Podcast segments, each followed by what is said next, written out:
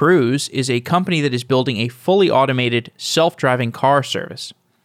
The infrastructure of a self driving car platform presents a large number of new engineering problems. Self driving cars collect vast quantities of data as they are driving around the city, and this data needs to be transferred from the cars onto cloud servers. The data needs to be used for training machine learning models. These models must be tested in a simulated environment which provides more data to be integrated back into the self driving car system, which is deployed to the cars. As the cars drive around the city, they can communicate with custom cloud services to get information about traffic, navigation, and weather. Cloud services are also used for internal tooling that can help with automotive diagnostics, configuration changes, deployments, and security policy management. The software platform used to manage infrastructure at Cruise is a combination of cloud products, open source tools, and custom built infrastructure that is mostly deployed to Kubernetes. Karl Isenberg is an engineer at Cruise, and he joins the show to talk about the engineering requirements of building a self driving car service, as well as Cruise's approach to platform engineering. Karl has a great deal of experience in building platforms. He has worked on Mesos and he's also worked on Cloud Foundry so he brings a ton of experience to the conversation. We are hiring a writer. If you are interested in writing about software engineering or computer science, we would love to talk to you.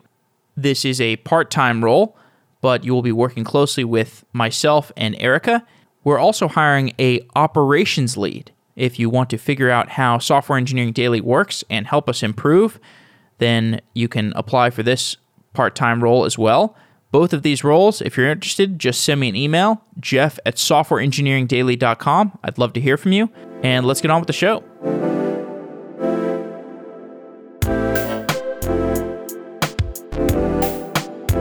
As businesses become more integrated with their software than ever before, it has become possible to understand the business more clearly through monitoring, logging, and advanced data visibility.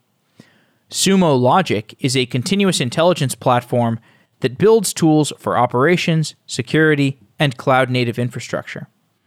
The company has studied thousands of businesses to get an understanding of modern continuous intelligence and then compiled that information into the Continuous Intelligence Report, which is available at softwareengineeringdaily.com slash sumo logic.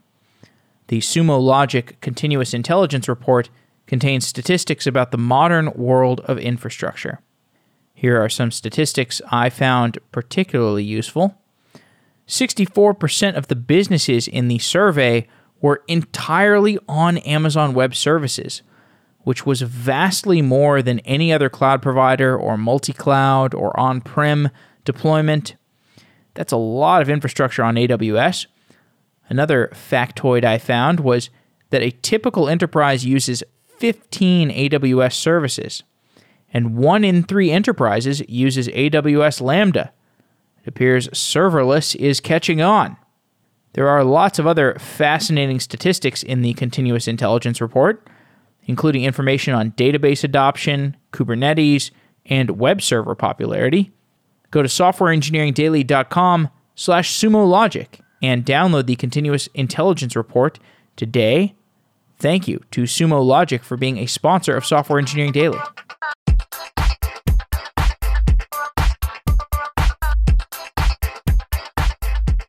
Karl Isenberg, welcome to Software Engineering Daily.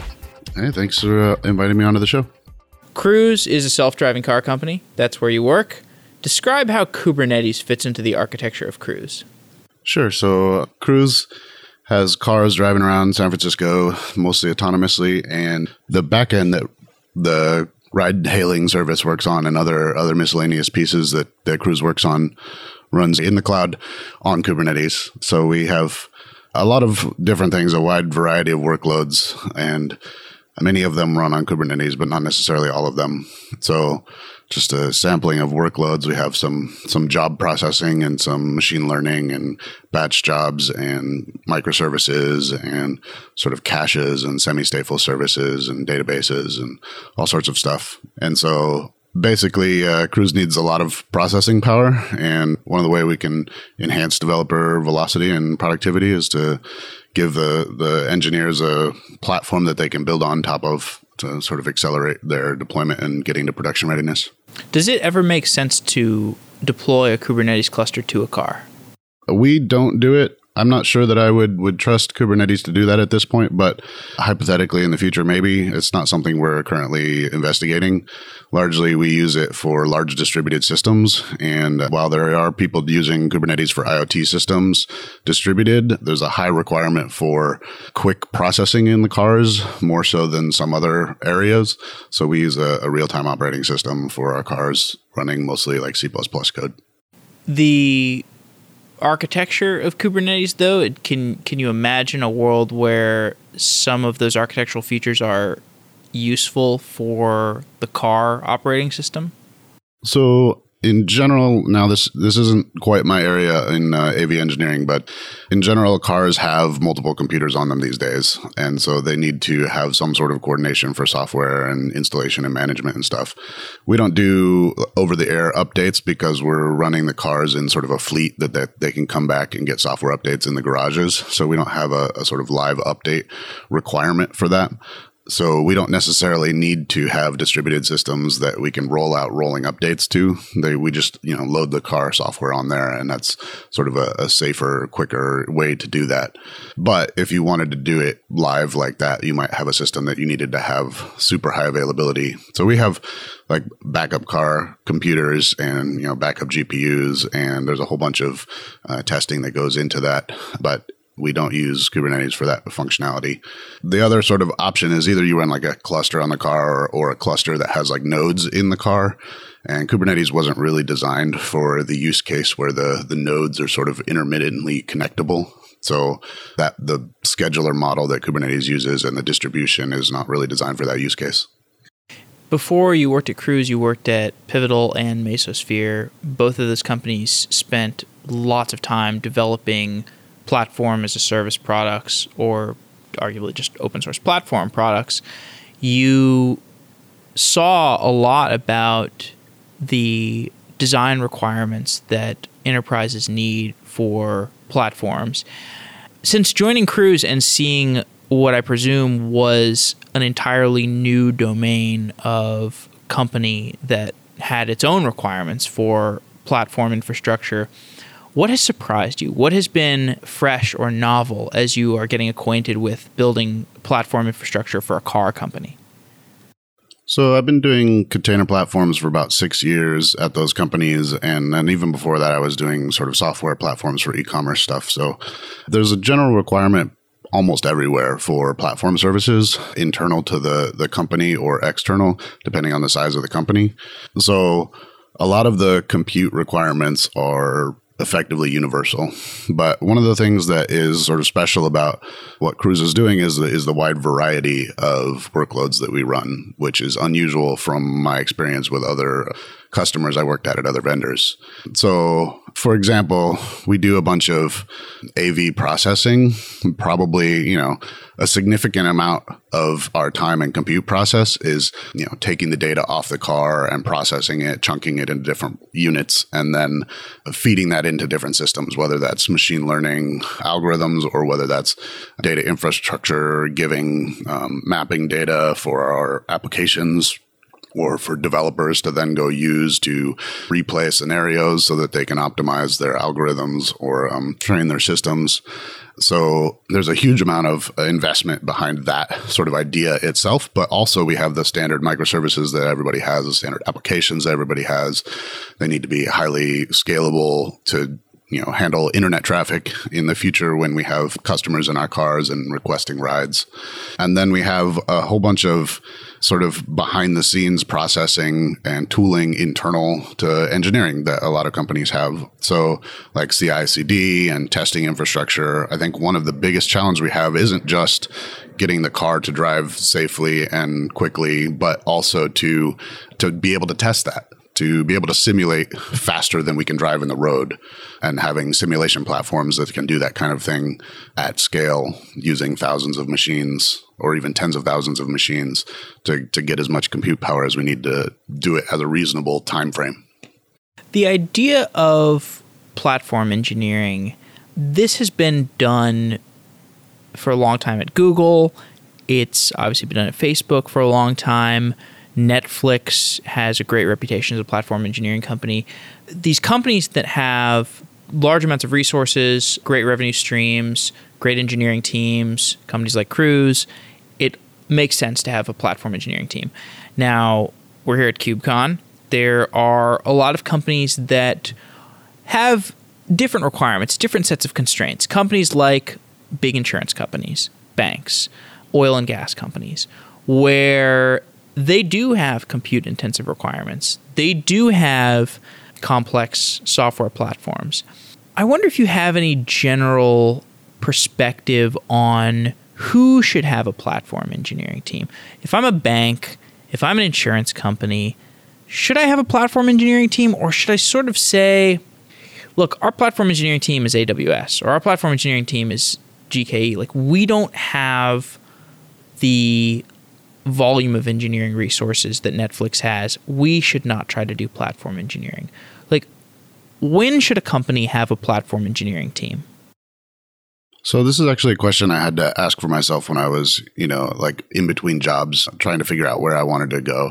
I wanted to work at a place that had an investment in a platform team because that's what I've been specializing in. So from what I've seen, the companies that have a platform team, whether they, they should or not, tend to be sort of medium to large size.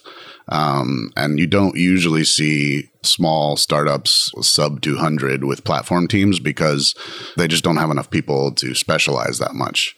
So, like as companies grow, they get more specialized in what their individual people and teams do. So there there seems to be a turning point to me somewhere between like 200 and 1000 where first you start with like either SREs or an infrastructure group that has to like manage giving hardware and then there's sort of another layer where you focus on uh, engineering productivity or CI/CD that kind of thing and then sort of the next layer after that is a platform group where you're building tools that are custom for your use cases. But all of these groups are doing effectively the same thing. They're not necessarily building platforms from scratch. We're sure not. It's more like a lot of integration and then bring your own components and, and integrate them into the whole. So, so I usually talk about our cruise PaaS as a constellation of applications and components and services that all sort of provide value to our engineers rather than something that completely abstracts and hides all the stuff underneath it. Because more often than not, the engineers need to treat them sort of like onion layers where they they peel back to the layer to get the functionality that they need. So some people will start at the top where they want like an application PaaS or a, a function as a service solution because it's the least amount of work to configure. But more complicated solutions will need to peel back those layers and go directly to the containers. And some systems will need to go directly to the vms so we tried to build from the from the bottom up there. And our general policy at Cruise is to only build if we can't buy for back end components specifically. That doesn't work for the car because that's a brand new tech. But in platform space, there's a lot of tools on off the shelf that we can buy. And me personally, having experience working at vendors that did platforms in the past, I have a very good uh, idea of what's available and what its uh, abilities and capabilities are. I did like a, a, talk a few years ago on the, the container orchestration wars and basically did an, an audit on all of the different platforms available um, while I was at Mesosphere, sort of uh, comparing Mesosphere's platform against them. And obviously at that point, Kubernetes was one of the ones in the mix. So, so I'm very familiar with the sort of the edges of where those tools end, but it, it's not always obvious to people. So you have to kind of look at the tools and figure out how you're going to integrate them and who's going to do that integration work. If you if you don't have a platform team, then you have people doing it themselves. And if you have a lot of them doing it themselves, then they're doing different things and it's a little chaotic and inconsistent. So really a platform team is to sort of bring the chaos together and and have some rising tide that lifts all boats. This is uh, not directly related to Cruise and you don't have to answer if you don't want to, but do you think Kubernetes deserved to win the container orchestration wars? Was there something architecturally that it did wonderfully, or was it a combination of funding and marketing and open source tactical savvy that caused Kubernetes to triumph over Mesos and Nomad and all the other ones?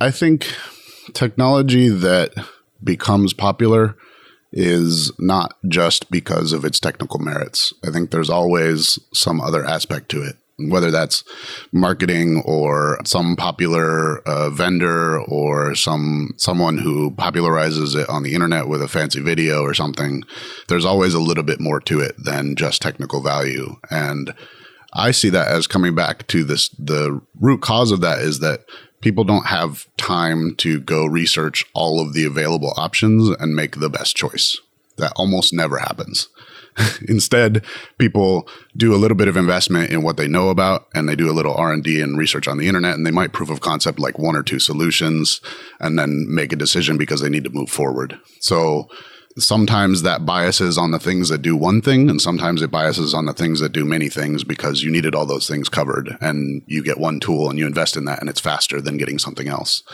Um, so I think Kubernetes does more than Mesos, and I don't think anyone would uh, disagree with me on the sort of scope of what it's capable of. There's more components, there's more features, there's more APIs.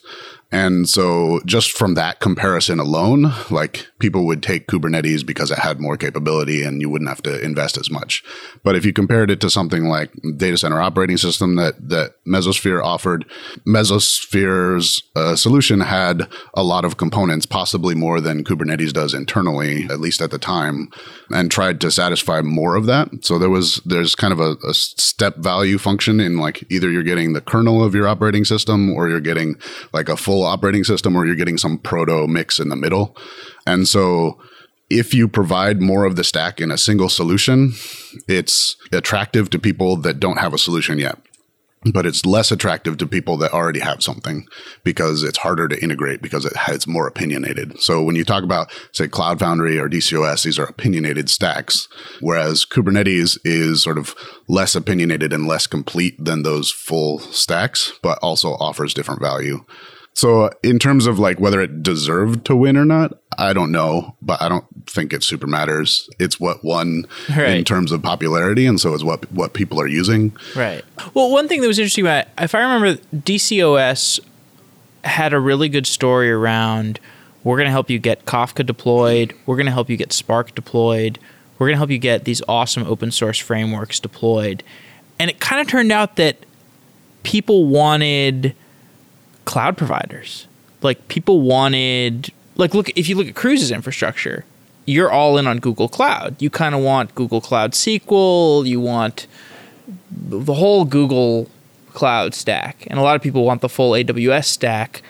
That may or may not have a design opportunity for Spark or Kafka or whatever open source thing you want to install. You kind of want to just be all in on a cloud provider in many cases. Yeah, I think when it comes to uh, compute availability, there's a lot of add ons that cloud providers uh, give you that you can opt in later where you can you can initially opt into some low hanging fruit like a, an infrastructure as a service solution that has compute and storage and networking, and then beyond that, then you can pull other things off the shelf that are valued to you. And getting on a cloud provider that is a platform itself gives you the ability to to pull from their service catalog, and that provides value. Uh, I don't know that that's like a fault of of Mesosphere's comparing. I think Mesosphere's solution was targeting more of uh, the data infrastructure requirements and people that had on premise requirements, and then there was then later a, a cloud and and hybrid focus as well. And not everybody has all of those requirements. So our general approach is like if we can get it for less work then that's what we want to do as long as it satisfies our requirements. So we'll bias towards a saas product if if it satisfies our requirements. And then when it doesn't we'll go on premise. We don't have the same sort of data locality requirements that some people have in like the EU and so we don't necessarily need to do all our data processing on premise. And because of that we aren't trying to do hybrid Kubernetes. We have a, a, hybrid network that spans multiple clouds and, and data centers, but we don't have hybrid clusters. The clusters are in individual compute areas. At Cruise, you vetted the different cloud providers. You tried the different managed Kubernetes instances. You tried GKE and I believe some of the other ones. You wound up going all in on Google Cloud, specifically, well, I mean, based off of GKE and a lot of Google Cloud related services. What was that vetting process like, the, the cloud provider vetting process? So, when I came into Cruise two years ago, some Kubernetes was already in use. So, I was put in charge of making sure that became a platform that could be used and not just a bunch of different Snowflake clusters. However, they were also using, or we were also using Rancher V1 uh, because it was easy to deploy for a small team at the time. Cruise has been in hyper growth for the last like four or five years or something. So the team was much smaller, you know, when those t- choices were made. And it seemed like a good idea at the time because it was smaller and we could get more bang for our buck and as we, you know, acquired more cloud specialists and people who would be on a platform team, they came with, you know, opinions and investments and ideas about where to take uh, the platform. So we did some investigation of, of, cloud platforms, but we didn't necessarily try to audit the whole system. I mean, like I had done some of that at previous jobs, so I took that knowledge with me, and some of the other people had done similar things. So it's not like we went and did a proof of concept of all of them. We did investigate some.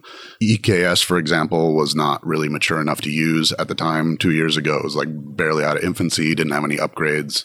They're a little further along now, but they're sort of behind AKS and GKE. And we were using a bunch of AWS at the time, and we still have some in AWS investments. So I wouldn't say we're like all in on GKE. We maybe default to GKE. Uh, sorry, all in to GCP. We default to GCP, but we'll use other res- cloud resources that are valuable to us because they're better for some reason. And we have the the hybrid network to support that and make that possible. I like that approach, and I think that's the only other company I think I've talked to about that that kind of platform strategy where you center around one cloud, but you keep yourself open to being able to use the other clouds. Actually, I've talked to a number of companies that have this kind of infrastructure, but Thumbtack comes to mind. I talked to Thumbtack about because just because they started on AWS kind of before Google Cloud was really mature, a little bit earlier in the timeline than Cruise. And they built a lot of their business logic on AWS, and then they built they used a lot of uh, data platform services on uh, Google but you so you're talking about like cross cloud networking infrastructure, cross cloud, whatever tooling. What does that look like? How much infrastructure do you have to put into having cross cloud functionality? A lot. So I, I, wrote a blog post recently with uh, uh, collaborated on with one of the network guys uh, at Cruise, and it turns out that there's a lot that goes into creating a hybrid cloud. And in ours specifically, we had a high bandwidth requirement for getting data off the cars into the cloud. And so we ended up having to invest in some some private fiber too and some some internet exchange point of presence. So that whole setup is is pretty expensive and not everybody is doing it but if you talk to the bigger enterprises a lot of them are doing something similar just to get have like an on-premise and a cloud data and similarly if you're using sort of IoT or edge cloud uh, instantiations. You have to have some way to get data between clouds quickly. So there's there's a lot of complexity that go into setting up the interconnects and the routers and the cloud router connections and managing IP propagation between clouds and then handing out IPv4 space, managing those, that kind of thing. So the platform team at Cruise doesn't do that part specifically. We do that for our Kubernetes clusters, but we have a whole other like core infrastructure team that handles a lot of that and then a networking team adjacent to that that handle a lot of the sort of making it possible for clouds to to work together. So there's definitely some some concerns around having to be close to your compute power. So your your storage and your compute, ideally you want to be in the same place if they're the same application. But if you have some other application that doesn't talk to the you know the main data lake or whatever it can it can run somewhere else. And you might have some on-premise things. So so our like big use case i was mentioning was getting data off the car. So we have you know on-premise installation and clusters for that. And then they upload into the cloud and then the cloud takes over most of the big processing for compute requirements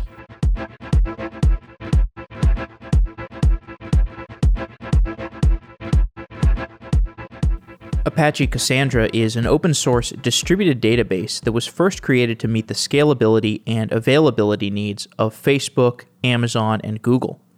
In previous episodes of Software Engineering Daily, we have covered Cassandra's architecture and its benefits. And we're happy to have DataStax, the largest contributor to the Cassandra project since day one, as a sponsor of Software Engineering Daily. DataStax provides DataStax Enterprise, a powerful distribution of Cassandra created by the team that has contributed the most to Cassandra. DataStax Enterprise enables teams to develop faster, scale further, achieve operational simplicity, ensure enterprise security, and run mixed workloads that work with the latest graph, search, and analytics technology, all running across hybrid and multi cloud infrastructure. More than 400 companies, including Cisco, Capital One, and eBay, run DataStax to modernize their database infrastructure improve scalability and security, and deliver on projects such as customer analytics, IoT, and e commerce. To learn more about Apache Cassandra and DataStax Enterprise, go to datastax.com slash sedaily. That's DataStax with an X, D A T A S T A X, at datastax.com slash sedaily. Thank you to DataStax for being a sponsor of Software Engineering Daily. It's a great honor to have DataStax as a sponsor, and you can go to datastax.com slash sedaily to learn more.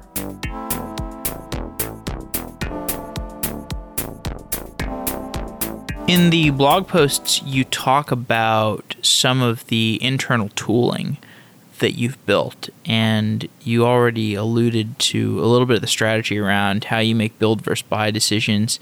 Tell me some of the, just maybe one or two examples of build decisions, times where you had to build some particularly uh, specific internal tool where the cloud infrastructure, the third party vendors, for whatever reason, were not supplying a product that met your needs? Sure. So we have a number of open source projects that we've released in the last year or two. I think our first one out the gate was called RBAC Sync. And generally, it, it's really just an integration tool tying together two different pieces of software that weren't talking to each other. And in this case, it was Kubernetes and needing to use Google Groups to manage permissions. So we would have the platform team managing the role binding, and then we would delegate group management to like an engineering manager or a tech lead to make sure that their people were in their group so that they all had permission. So that that added a little bit of self service and just tying those pieces together required a little piece of software that that we put together. Google Groups isn't that like an email list tool?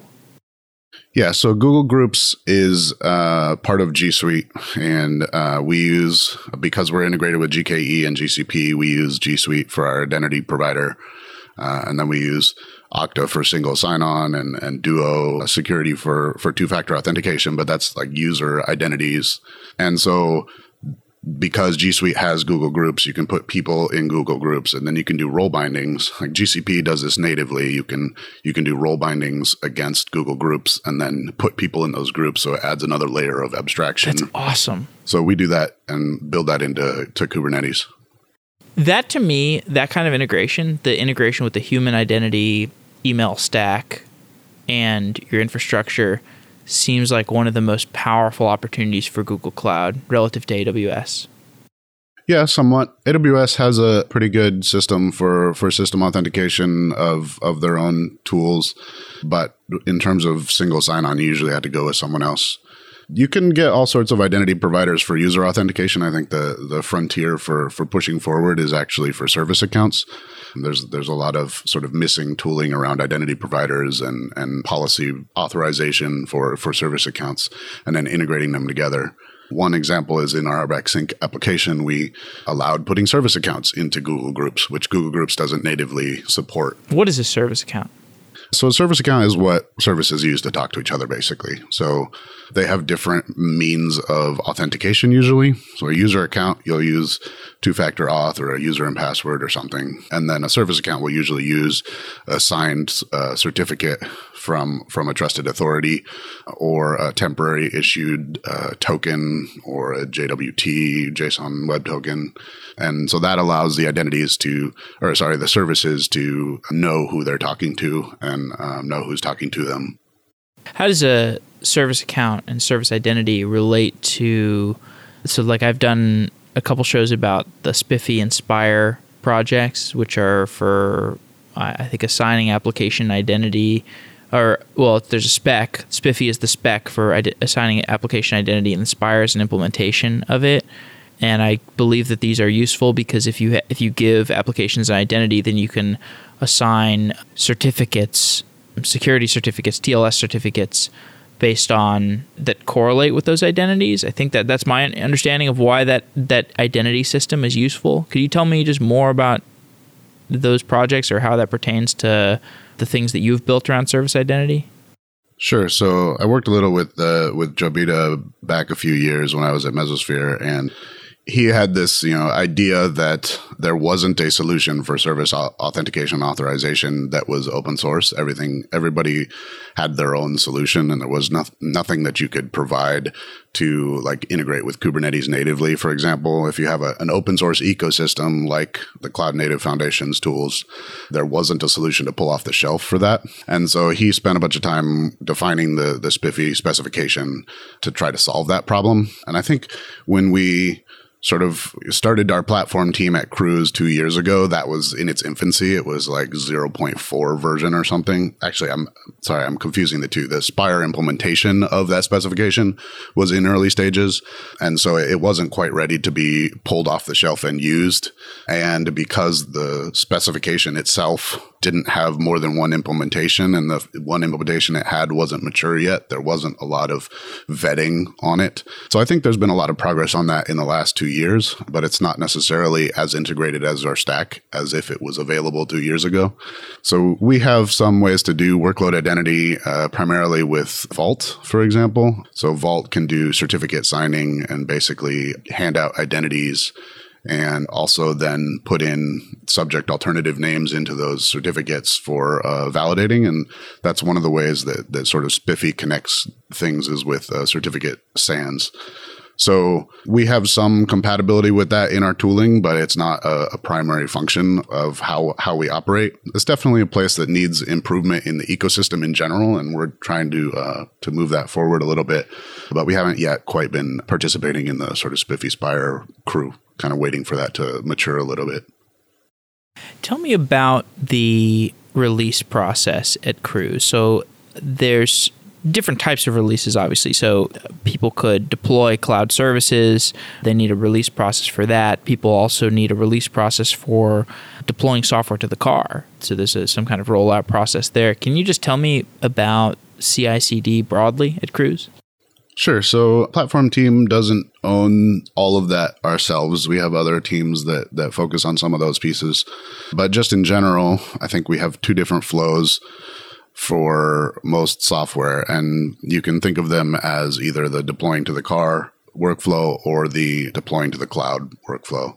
So uh, we have a couple different CIs we use, but primarily like Circle CI and, and BuildKite and those usually do the testing for you of the software and the building most of the time. We have other uh, tooling that does more complicated build pipelines as well. That's kind of homegrown, and we have a, a homegrown image builder that triggers off of GitHub webhooks. So we can basically build the image and then test it in CI, and then we connect through to a continuous deployment tooling. So we use we use Spinnaker for for most of our deployments now. Uh, and we wrote a Spinnaker operator around it for managing the sort of multi tenancy of that. Because one of the complexities with running Kubernetes multi tenant is that a lot of the sort of constellation of tooling and components around it are not necessarily as multi tenant as you'd like.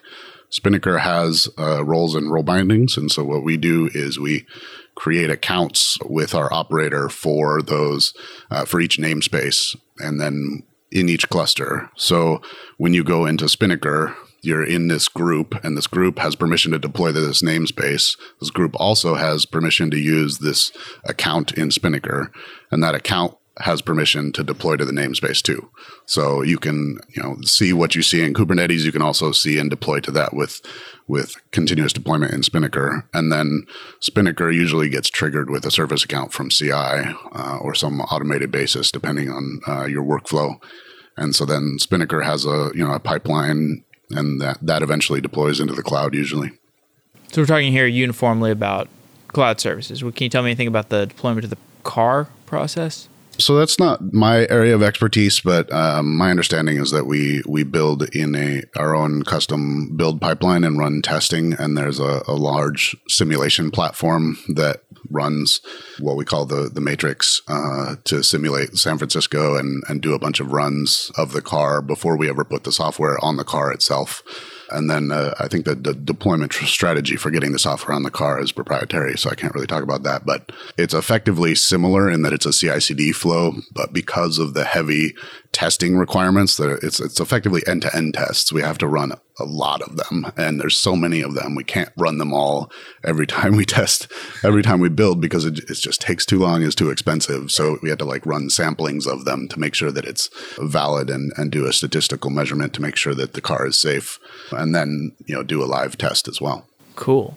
The cloud services. So are there cloud services that the car is talking to on a regular basis, or is the car mostly you think of it as an air gapped module? The car is not air gapped, however, uh, it can function without connection. We generally don't like to operate without a connection because it, it, it, removes some capabilities, but it's definitely safe enough to like, you know, pull over or continue going down the block yeah. if you lose connectivity. We also have a very redundant system, so we're across many zones and um, many different ways to get information into the car. So we have a lot of cloud systems. You can think of a like even like Uber and Lyft have similar scenarios where, you know, the app that the person is using is constantly talking to the cloud for mapping data or traffic redirection or um, just real world updates about uh, what's going on. And then if the car gets stuck or something, you might have to, you know, phone home and figure out what's going on. So there, there's all these sort of systems that it needs but doesn't need 100% of the time. Right. That's actually a really good analogy because I have been in plenty of situations where the the driver's phone is like doesn't have complete connectivity. Like I I know there's been situations where my phone has connectivity, the driver's phone does not have connectivity. I'm sitting in the back seat. I'm I can see their phone and like their map looks different than mine. I'm like, why are you going straight here? Like you should be taking a right. He's like, well, I guess my phone is you know broken or whatever. Just but but there's a graceful degradation, and it's not it's not catastrophic. Life goes on. Multi-tenancy. That was your middle name until yesterday. When you're deploying this large volume of services, you want to think about how to slice up your infrastructure to use it in an ideal fashion. And you know, you've got plenty of data intensive workloads. You've got plenty of workloads where you need lots of redundancy. And so, thinking about how to deploy the different containers, the different services in a multi tenant fashion where the containers are not suffering from a noisy neighbor problem that's going to starve them from resources, it's important to, to think through this. Tell me about workload isolation at Cruise. Sure. So that was a large uh, focus of my my talk earlier at KubeCon. All the different layers of isolation that's kind of required and optional for for a multi-tenant platform. I tend to think of uh, multi-tenancy as sort of a spectrum of uh, requirements that you can opt into, depending on what your specific workloads need. So there's sort of a base level of isolation around you know authentication and authorization and uh, there's also some more isolation around uh, resource isolation using using CPU and disk and stuff. And then there's uh, more isolation around uh, the integrations that are required for the whole system to operate and then you can get sort of all the way to system isolation, which is effectively uh, multi-instance or single tenancy, and that that would be like full system isolation. So different workloads have different requirements for that, um, and different workloads have different requirements for availability. For example, job workloads and batch workloads might be more interruptible than web applications or something that has low latency requirements. So you might want to group your applications in a way where the ones that are similar to each other are, are isolated from the ones that are different from them so that they don't cause disruption. On the other hand, if you have ones that are dissimilar from each other, that usually means you can get higher utilization of your compute nodes. So if you're packing in, you know, jobs and services onto the same nodes and the same node pool in the same cluster, then you can get higher utilization out of your uh, VMs that you're paying for in the cloud. So there's a trade off either way you go, and there's a lot of uh, concerns around what you want to isolate and what doesn't matter as much. So we tried to pick off the low hanging fruit and isolate those and try to get towards logical isolation where the tenants can't see themselves or see each other, which is difficult to do in a Kubernetes environment. But thankfully, uh, this isn't sort of a hard multi-tenancy scenario where we don't trust the people who are using the system. If if something is broken, we can figure out what it is broken with metrics and go, you know, find the the team or person responsible and uh, get them to to fix it, which would be sort of less viable in a full multi-tenancy scenario where you have, say, GCP having us as a tenant. If we do something poorly, they don't usually go and rag on their customers and tell them to stop doing stupid things. So there's a little bit more uh, influence availability to to make sure that we're getting to cloud native, and that's also part of the reason for doing multi tenancy is to find out where those edges are. In our case, before we have customers, uh, and be able to solve and, and remediate and add isolation and add security layers in order to make a better product and more production ready uh, faster and sooner. So we're sort of optimizing for that. But when we get as we get closer to sort of production of uh, customers in our cars and using the backend software in anger, we might value availability more than you know experimentation and getting our requirements in a row.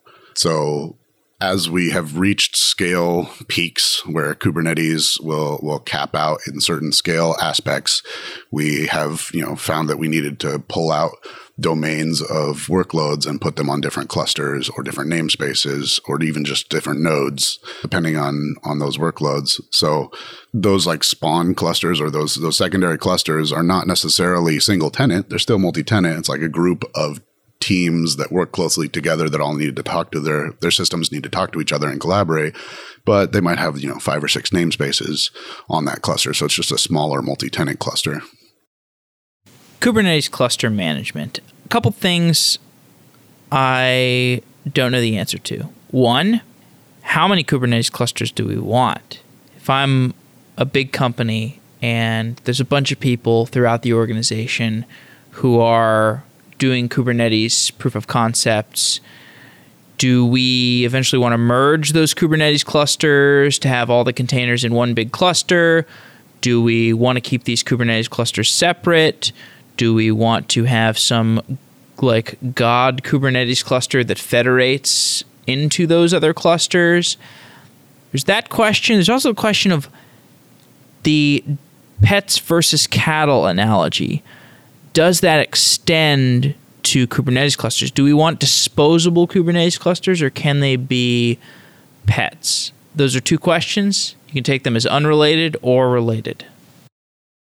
Uh, I think it largely depends on your use cases. So I don't think there's a one size fits all answer to that question. In our case, what we've chosen to do is do the hard thing first up front so that we know what the challenges are for scaling and we can test that sort of scale capacity better with multiple workloads rather than trying to run synthetic workloads. So a lot of the scale tests that you've seen people give numbers out for like 3,000 or 5,000 nodes or whatever um, tend to be synthetic workloads. And, you know, a real collection of workloads will, will fall over because of something else that wasn't in the synthetic workload. So we specifically bias towards that to find the rough edges and fix them. And that strategy means that we are defaulting to the multi-tenant. And then if there's some reason why that isn't working, then we, you know, separate that out into a, another cluster domain, whether that's single tenant or a smaller multi-tenant with less neighbors. So that strategy is both from like a, a, cost savings perspective because we optimize for the thing that saves us the most money until we can't do that anymore and then we you know spend more money to do another cluster. But also just realistically speaking from an operational sense when we started 2 years ago the platform team was like 5 or 6 people and 5 or 6 people can't operate 100 clusters realistically without an extensive amount of tooling. And for the most part those those tools don't really exist off the shelf. You can get things like Terraform to do some of the tooling, but you end up writing a lot of the Terraform yourself. Like KubeADM is not a full solution. It's only part of the solution. And then once you get to the like, you know, 10x to 100x to 1000x scale in clusters, you have to write some pretty beefy automation to do that. And there's a couple companies trying to do that, but I don't think there's a well baked solution for that. And there definitely wasn't two years ago. So I think we're getting to the point where we need more clusters and we will invest in cluster automation and we would like to get to clusters as cattle. But I don't think we have uh, a requirement for our production clusters to be super disposable. They need to be disposable for a couple reasons, primarily like if you make bad choices when setting it up or things change over time since when you set it up. So like our prime example is like if you allocated too many or too few IPs to the cluster. And that's that's like a hard thing to change after you've created the cluster. So you might need to create a second cluster and migrate your applications and then delete your first cluster and then replace it. And ideally you'd have some sort of multi-cluster ingress, which people are still investing in now in order to like do load shifting to another cluster so that you can replace clusters. But it's not like you're discarding them when they fail the same way you're discarding pods because it's a self healing system. It's highly available. It's pretty large and complex. For the most part, the, the cluster will heal itself. So I don't need to delete it and replace it.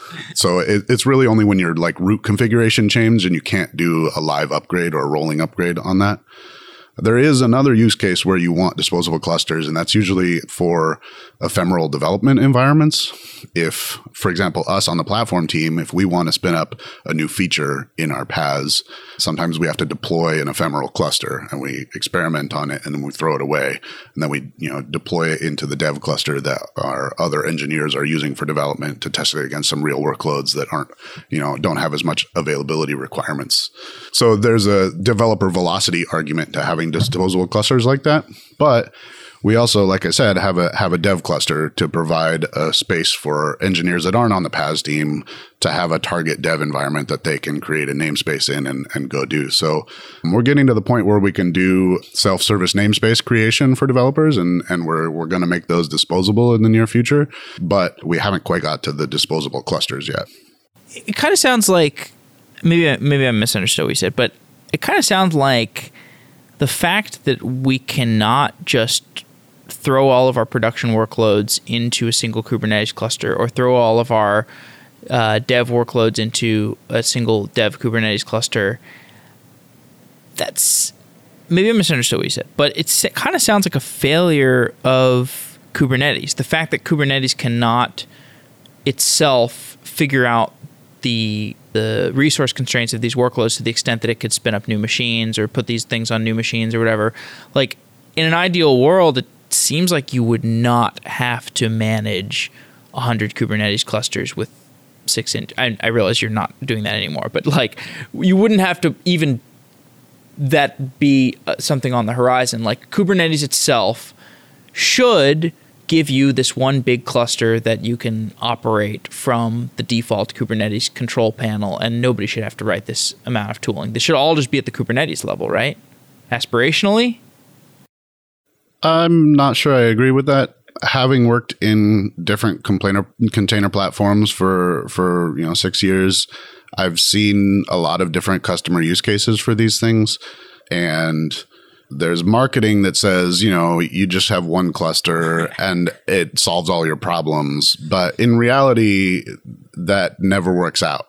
So everybody is using multiple clusters. Like nobody is running just one Kubernetes cluster. They might have one production Kubernetes cluster if they're small or they're multi-tenant.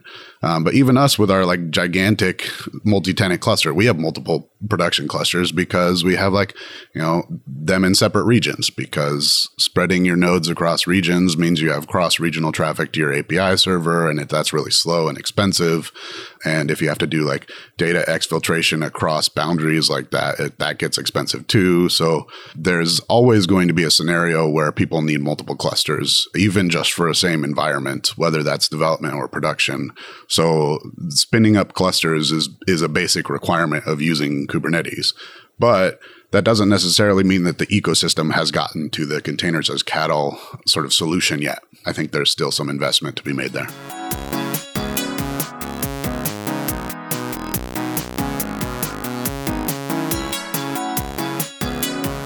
LogDNA allows you to collect logs from your entire Kubernetes cluster in a minute with two kubectl commands. Whether you're running 100 or 100,000 containers, you can effortlessly aggregate and parse and search and monitor your logs across all nodes and pods in a centralized log management tool.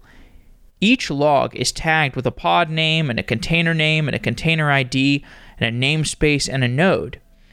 LogDNA is logging that helps with your Kubernetes clusters. There are dozens of other integrations with major language libraries and AWS and Heroku and FluentD and more. Logging on Kubernetes can be difficult, but LogDNA simplifies the logging process of Kubernetes clusters. Give it a try today with a 14 day trial. There's no commitment, there's no credit card required. You can go to softwareengineeringdaily.com slash logdna to give it a shot and get a free t-shirt. That's softwareengineeringdaily.com slash logdna.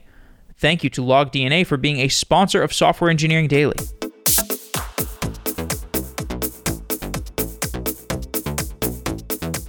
Cruise uses HashiCorp Vault for secret management.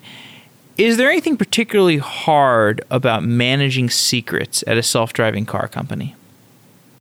So, Cruise has a strong bias and priority for uh, safety and security because they're they're tightly intertwined when people's lives are risks at risk in cars.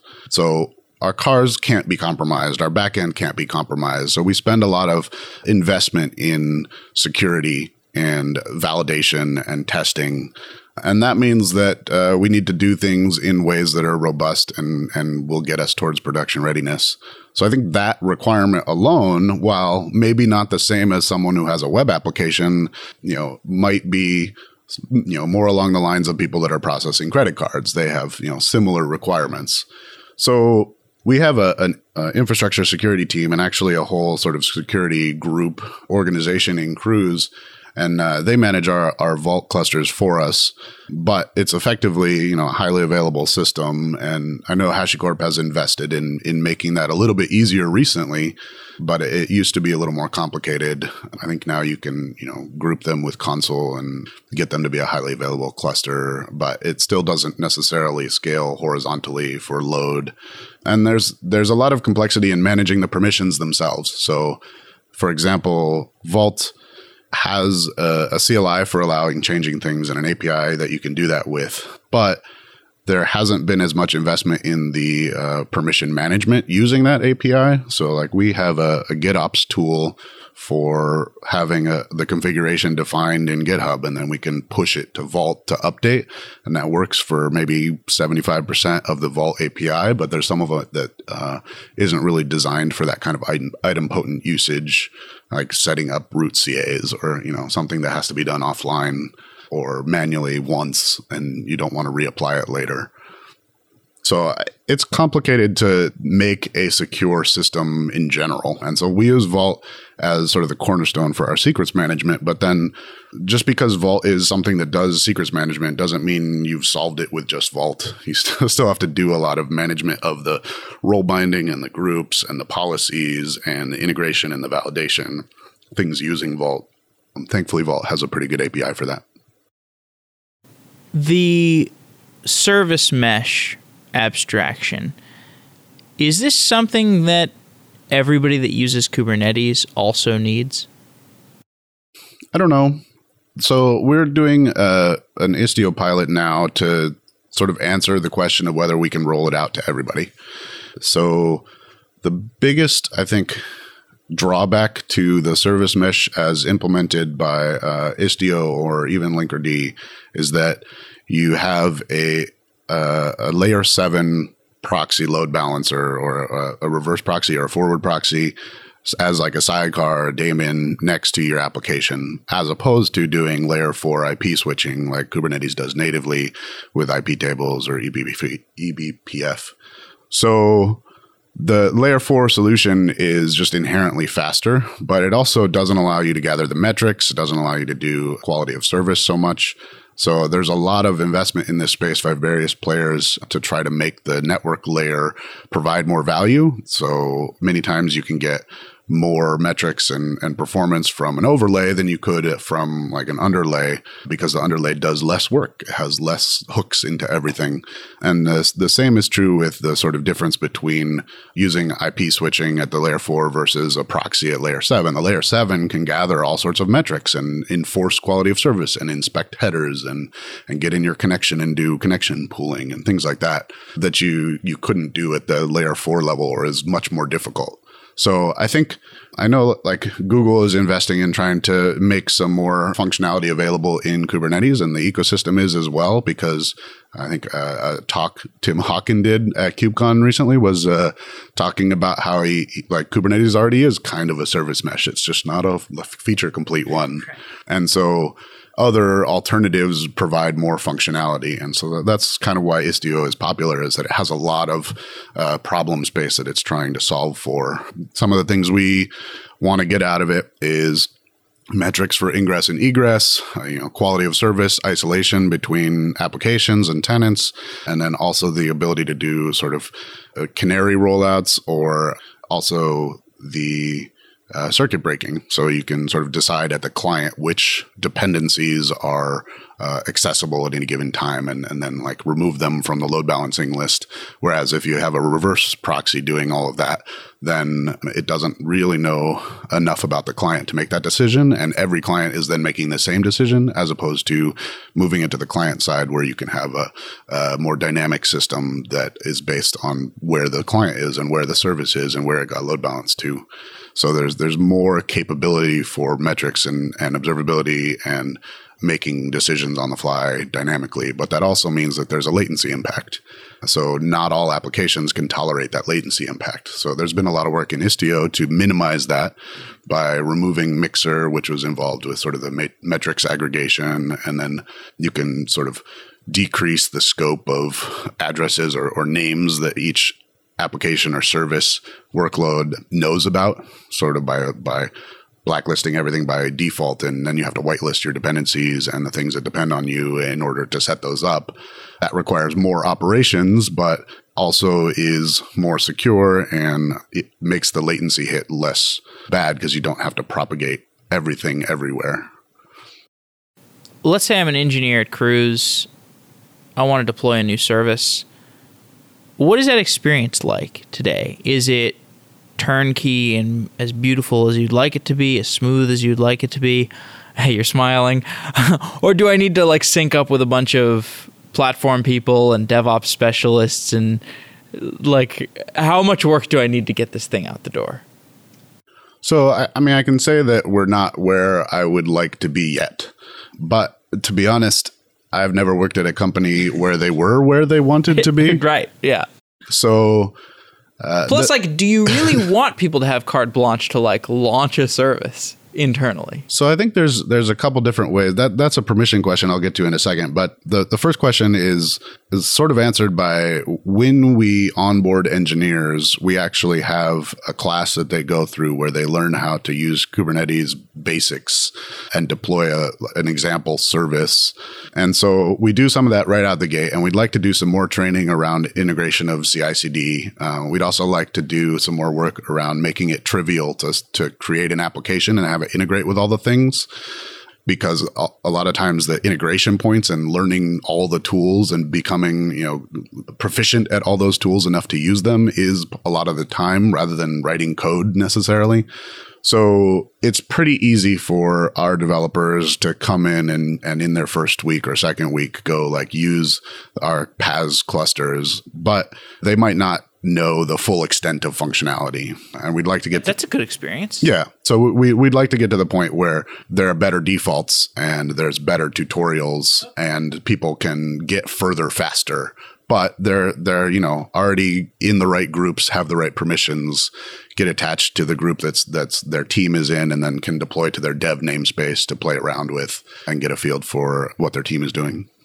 Yeah, one of the reasons I asked this question is just because I, I think three out of five companies that I've worked at before Software Engineering Daily, my first like probably two months were spent understanding the Java monolith that I was working on and understanding the the internal systems that were built around this Java monolith. And I don't think that is even the minor. I think the maybe the majority of developers they spend their first two months in some kind of painful onboarding process, learning legacy systems and uh, internal Snowflake systems, and it's it's not a, it's not a smooth process. And my sense is the industry is improving, and part of the reason it's improving is for is because of standardized platform systems, maybe. Yeah, sort of. I think because of the popularity of Kubernetes, we get people that either want to know Kubernetes because it's good for their career, or they already know it from somewhere else that was using it, uh, or they don't want to know it at all and would really rather write software code and then deploy it and not have to worry about how to deploy it. So I think there's usually kind of two different camps there. And so us having some shared tools there and open source tools that are familiar to people when they onboard lowers the barrier to entry as opposed to if we had a full abstraction that completely hid Kubernetes and all the components. We could build something like that. It would be a lot of work and we could sort of hide all the, the defaults and make them all smart so that you have, you know, a, you know, a 10 line command or a YAML file in your repo to deploy. But that would mean they have to learn that interface and then that hides the the underlying interface from them and all the tools that are going around and if you do that and you your abstraction is sort of imperfect, uh, which invariably it, it will be, then you're allowing your developers to be to know less about the system, which is great for the initial developer productivity. But if you're in a DevOps model where those developers are operating that code, it'll fall over it, you know, later and they won't have known the tools to get there. So there's a little bit of front loaded pain in understanding the system that helps you later when you're operating it, especially in a, in a DevOps model like we have, because you're not just punting it over to a, an operations team and the operations team knows Kubernetes. Like, uh, we haven't been doing that model because of the, the standard benefit of DevOps is that your customers are not just the people that use your application. Your your operators are also your customers because they use the code more than you do after you've written it as an application developer.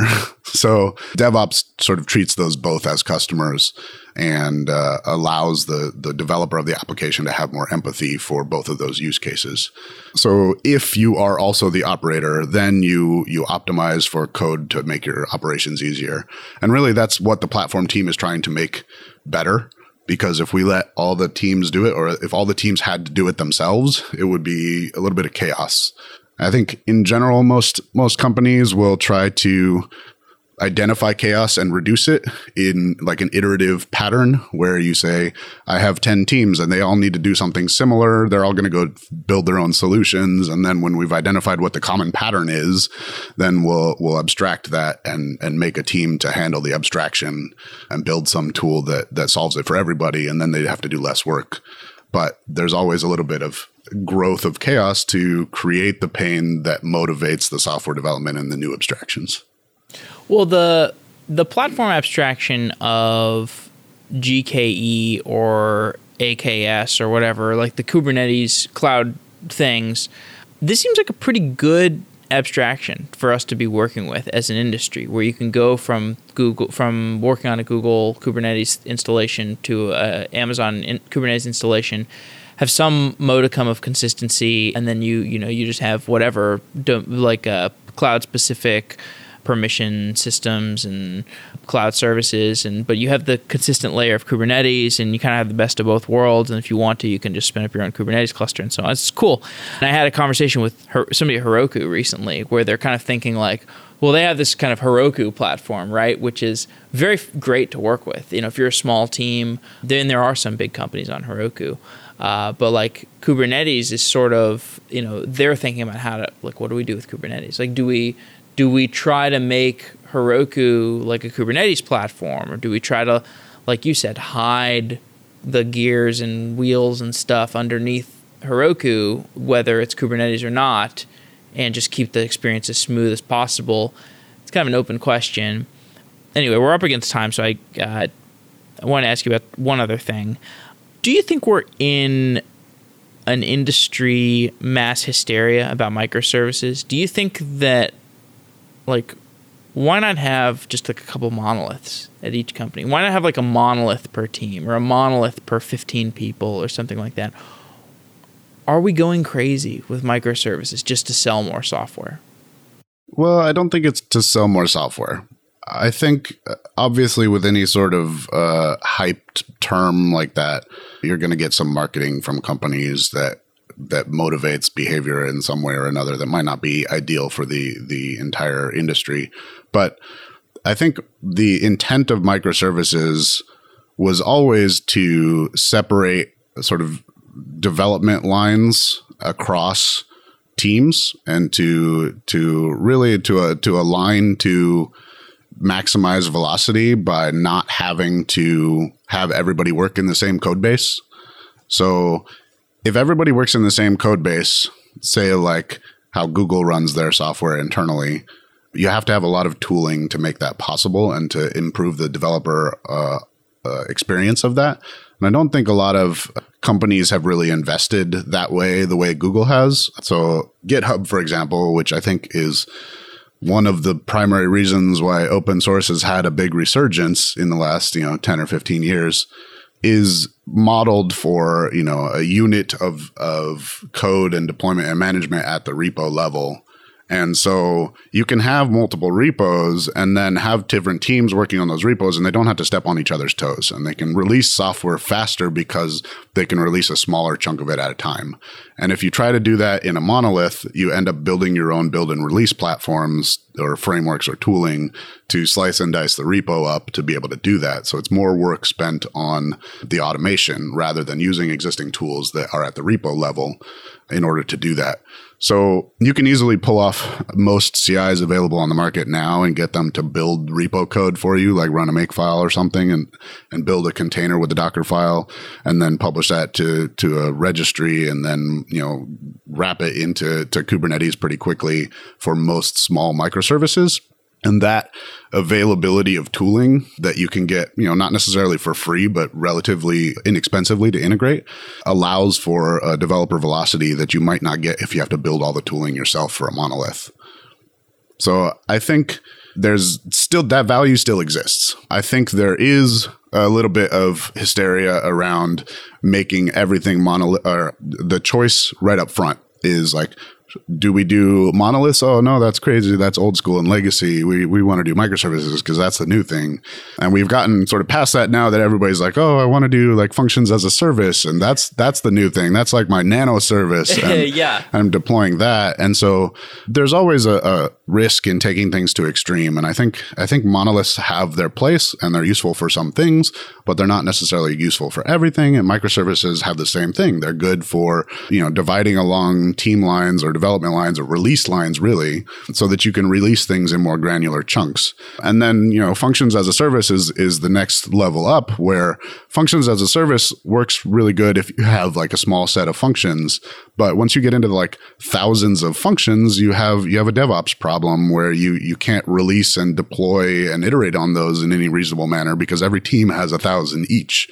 And so you spend all of your time doing the release management and the deploying, whereas like in microservices, you'd spend less doing that. And in monoliths, you'd spend even less doing that, provided you shipped it all as one unit. But I think when people say monolith, they mean different things. They sometimes they mean I, I sh- had a repo and I shipped one binary and I ran that one binary. And some people just mean like sharing a repo and building a lot of different artifacts and then deploying them separately, sort of like microservices or a service oriented architecture. Karl Isenberg, thanks for coming on the show. Great conversation. Thanks. Thanks for having me.